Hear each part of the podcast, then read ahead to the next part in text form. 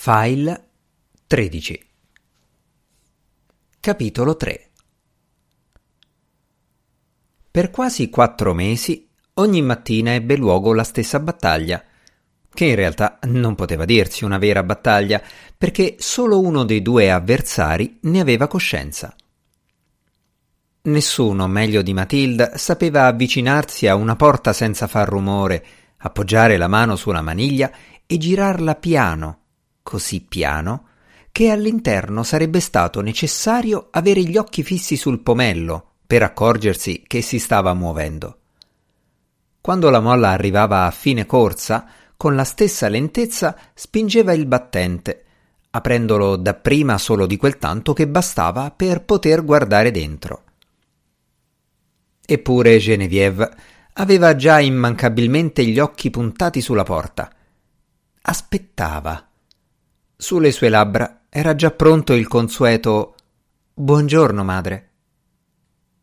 A Matilde non restava che mettere su la solita aria dolente, ostentando quel suo sorriso tirato di cristiana rassegnazione e inclinando la testa di lato, come chi sopporti una vita di affanni. Buongiorno, Viev. Troppo tardi.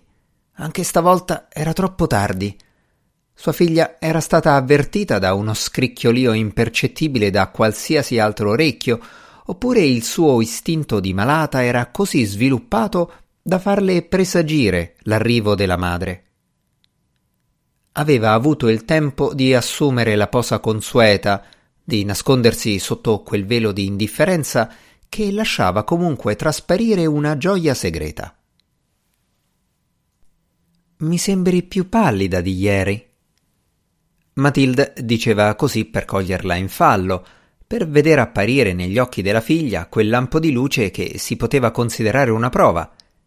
Infatti, più Genevieve era debole, più era fisicamente prostrata e più sembrava in preda a un'incontenibile esultanza interiore. Madre, quanti ne abbiamo oggi? Matilde avrebbe voluto farle ammettere che lo faceva apposta a lasciarsi morire.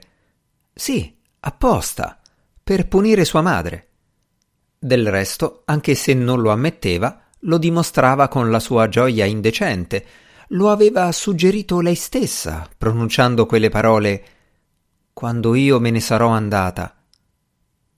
In silenzio, senza mai togliersi dalla faccia il suo sorriso triste, Matilda si muoveva a piccoli passi per la stanza, con ai piedi un paio di pantofole di feltro che non facevano alcun rumore. Il presepe era sempre sul camino, ingrigito dalla polvere. Ora che Natale è passato, forse potremmo metterlo via. E Viev aveva ribattuto cinicamente. Per così poco tempo non ne vale la pena.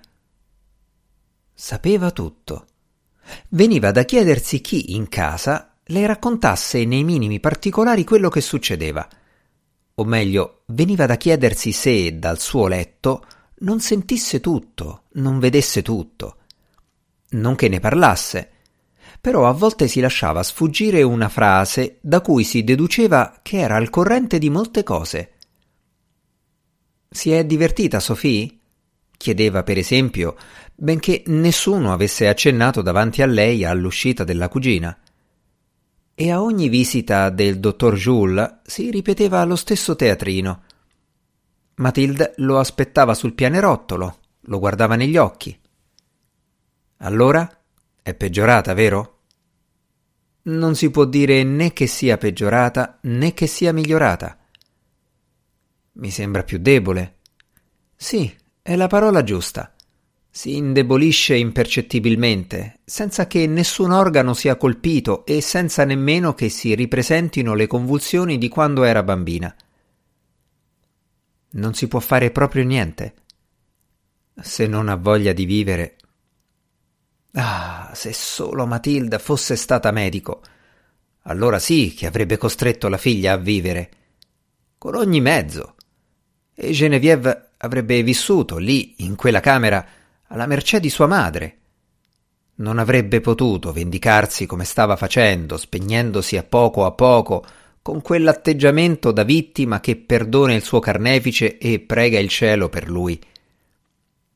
Il resto, tutto il resto, quello che succedeva in casa e altrove, non contava niente. Ormai quelli erano affari di Poldin. Poldin che era in grado di occuparsi nello stesso momento e con lo stesso accanimento di un mucchio di cose. Degli affitti che voleva aumentare nonostante la legge, di Jacques e di sua moglie che stavano per tornare dall'Italia, di John a cui si riproponeva di fare causa. Alla fine, infatti, la mostra a Parigi c'era stata ed era costata cara. Solo per la pubblicazione del catalogo, che in pratica consisteva in un'interminabile prefazione di 40 pagine stampata su carta Hollande, avevano speso migliaia di franchi, e il nome di John campeggiava più in grande di quello di Vernesse. Le due sorelle non erano potute andare a Parigi a vederla perché si era tenuta poco prima del matrimonio di Jacques e in quel periodo c'era molto da fare in casa. Sophie invece c'era stata.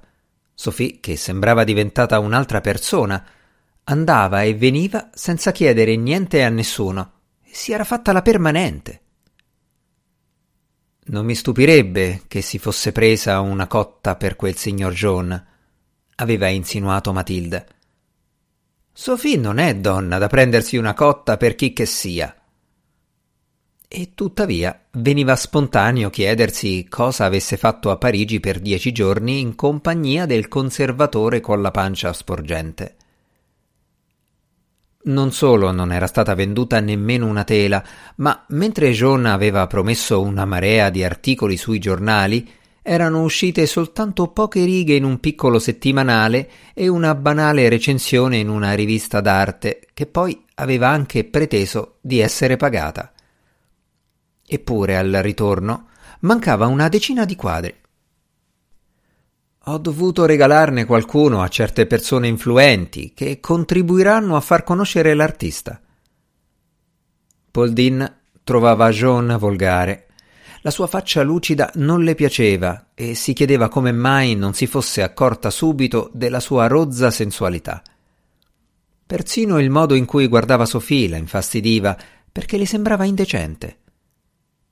È vero che Sophie lo guardava più o meno nella stessa maniera, finanche con un pizzico di riconoscenza.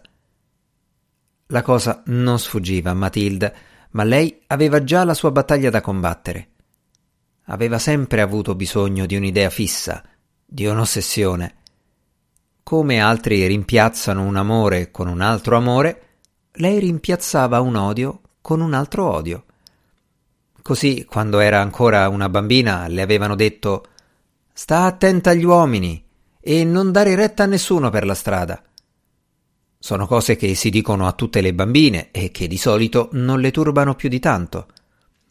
Matilde invece per anni aveva vissuto odiando gli uomini, o piuttosto diffidando di loro, perché era di diffidenza, più ancora che di odio, che il suo cuore aveva bisogno.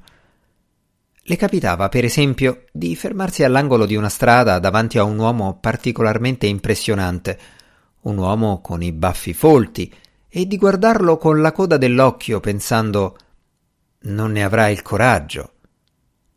Se il passante non la notava, lei correva ad appostarglisi di nuovo davanti e aveva già quel suo modo di inclinare la testa di lato e di guardarlo in tralice. Tremava. Si ripeteva non ne avrà il coraggio.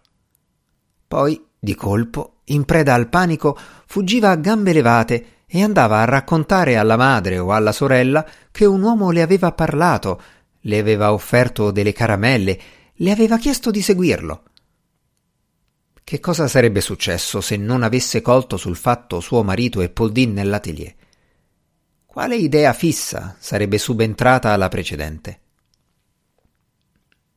Probabilmente Matilda si sarebbe inventata un'altra ossessione, ma non ce n'era stato bisogno. Il caso gliene aveva offerta una perfetta per lei, un motivo di odio, di diffidenza, capace di durare diciotto anni e più, e che era possibile alimentare in mille modi. Morto Vernès, sua figlia ne aveva immediatamente preso il posto, con quel suo sguardo indomito, quella sua volontà di morire contro la quale Matilda si scagliava con tutta la sua rabbia. Di conseguenza, non le importava granché del matrimonio di Jacques e dell'appartamento al pian terreno in cui si era sistemato con la moglie. Quelli erano affari di Poldin, che soffriva per due, lottava per due, spiava il nemico sporgendosi dalla ringhiera delle scale e la sera andava a fare rapporto alla sorella. Sono usciti di nuovo in macchina. Scommetto che non rientreranno prima delle due del mattino, come la settimana scorsa. Non era solo per scelta che le due sorelle si rifugiavano nell'atelier, era quasi una necessità. Il primo piano era stato messo completamente a soqquadro. Ci avevano accatastato tutti i mobili del pian terreno e lo studio di Poldin ora fungeva anche da sala da pranzo. Perfino Elisa si era dovuta spostare al piano di sopra. Cucinava in quella che un tempo era una camera da letto e nell'appartamento ingombro occupava molto più spazio di prima, sicché loro se la trovavano sempre tra i piedi. Di intatto era rimasto solo l'atelier, dove entrambe, a poco a poco, si erano costruite una loro routine. Poldin attaccava sempre chiedendo come sta Genevieve? E sua sorella, che considerava quelle parole una cattiveria, rispondeva con un sorriso amaro. Quanto a quelli del piano di sotto, era quasi impossibile parlarne. Poldin era l'unica che continuava a farlo con qualche frecciatina, con qualche frasetta allusiva buttata lì mentre cucinava o lavorava a maglia. È la seconda volta che escono questa settimana e hanno avuto gente a cena per ben tre sere.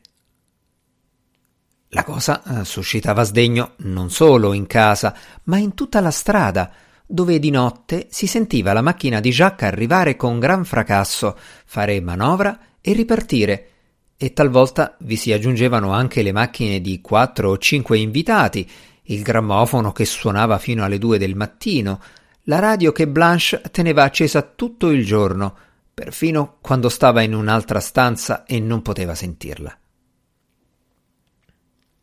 Era incredibile da parte di una ragazzina apparentemente inoffensiva e che, come diceva Poldin, non scoppiava certo di salute. A volte saliva a salutare Genevieve, portando dolciumi o fiori, come se fosse in visita. Era il suo stile. Quando la madre o la zia di Jacques scendevano da loro, le riceveva ostentando un'aria cerimoniosa, come avrebbe fatto con delle estranee. Prego, si accomodi. È gentile venire a trovarci. Una volta Poldin la sentì distintamente dire al marito Sono venute di nuovo le due streghe. E lui aveva risposto senza il minimo ritegno Mettili alla porta una volta per tutte. Se vuoi, vado a parlarci io. La cosa più grave era che Sophie aveva cambiato schieramento e aveva preso l'abitudine di partecipare ai festini del pian terreno, dove ogni occasione era buona per bere champagne. Anche lei la sera prendeva la macchina per andare a Caen o addirittura a Le Havre con una comitiva di amici. E quando rientrava si sentiva chiaramente che non si reggeva in piedi. Lo avresti creduto possibile un simile cambiamento? Che cambiamento? Tutto, da quando è morto Emanuele. Diamine, morendo si era vendicato, e sua figlia, che aveva preso da lui, si sarebbe vendicata allo stesso modo. Sembrava che con l'arrivo della primavera, che faceva germogliare l'albero del cortile, desiderasse la morte ancor più di prima. Si indeboliva con una sorta di voluttà. Il suo viso diventava diafano, come quello delle sante di gesso del quartiere di Saint-Supplice. Persino la sua voce aveva acquisito una dolcezza angelica. Faceva domande crudeli. Per esempio, senza smettere di sorridere, diceva Che ne farete della mia stanza quando io me ne sarò andata? Non dire così. Perché? Non resterò qui ancora per molto, lo sai. La settimana prossima sarà meglio chiamare il prete. Shh, smettila con queste sciocchezze. Non sono sciocchezze. Tra poco raggiungerò mio padre. Esatto, avrebbe raggiunto il padre, e così entrambe le vittime di Matilde sarebbero state libere. È la pura verità. Sei un egoista, pensi solo a te stessa. Se questa la chiami carità cristiana. Ma nemmeno una volta riuscì a cogliere in fallo la ragazza, a sorprenderla con un'espressione diversa dal suo eterno sguardo da angelo beato. Promettimi che avvertirai il prete. A metà maggio non fu più possibile rimandare. Naturalmente, una volta messo piede in casa, il prete prese a tornarci tutti i giorni, ripetendo sempre a Matilde Sua figlia è una santa. È vero, confermava lei sospirando, e intanto pensava una santa che odia sua madre e si vendica.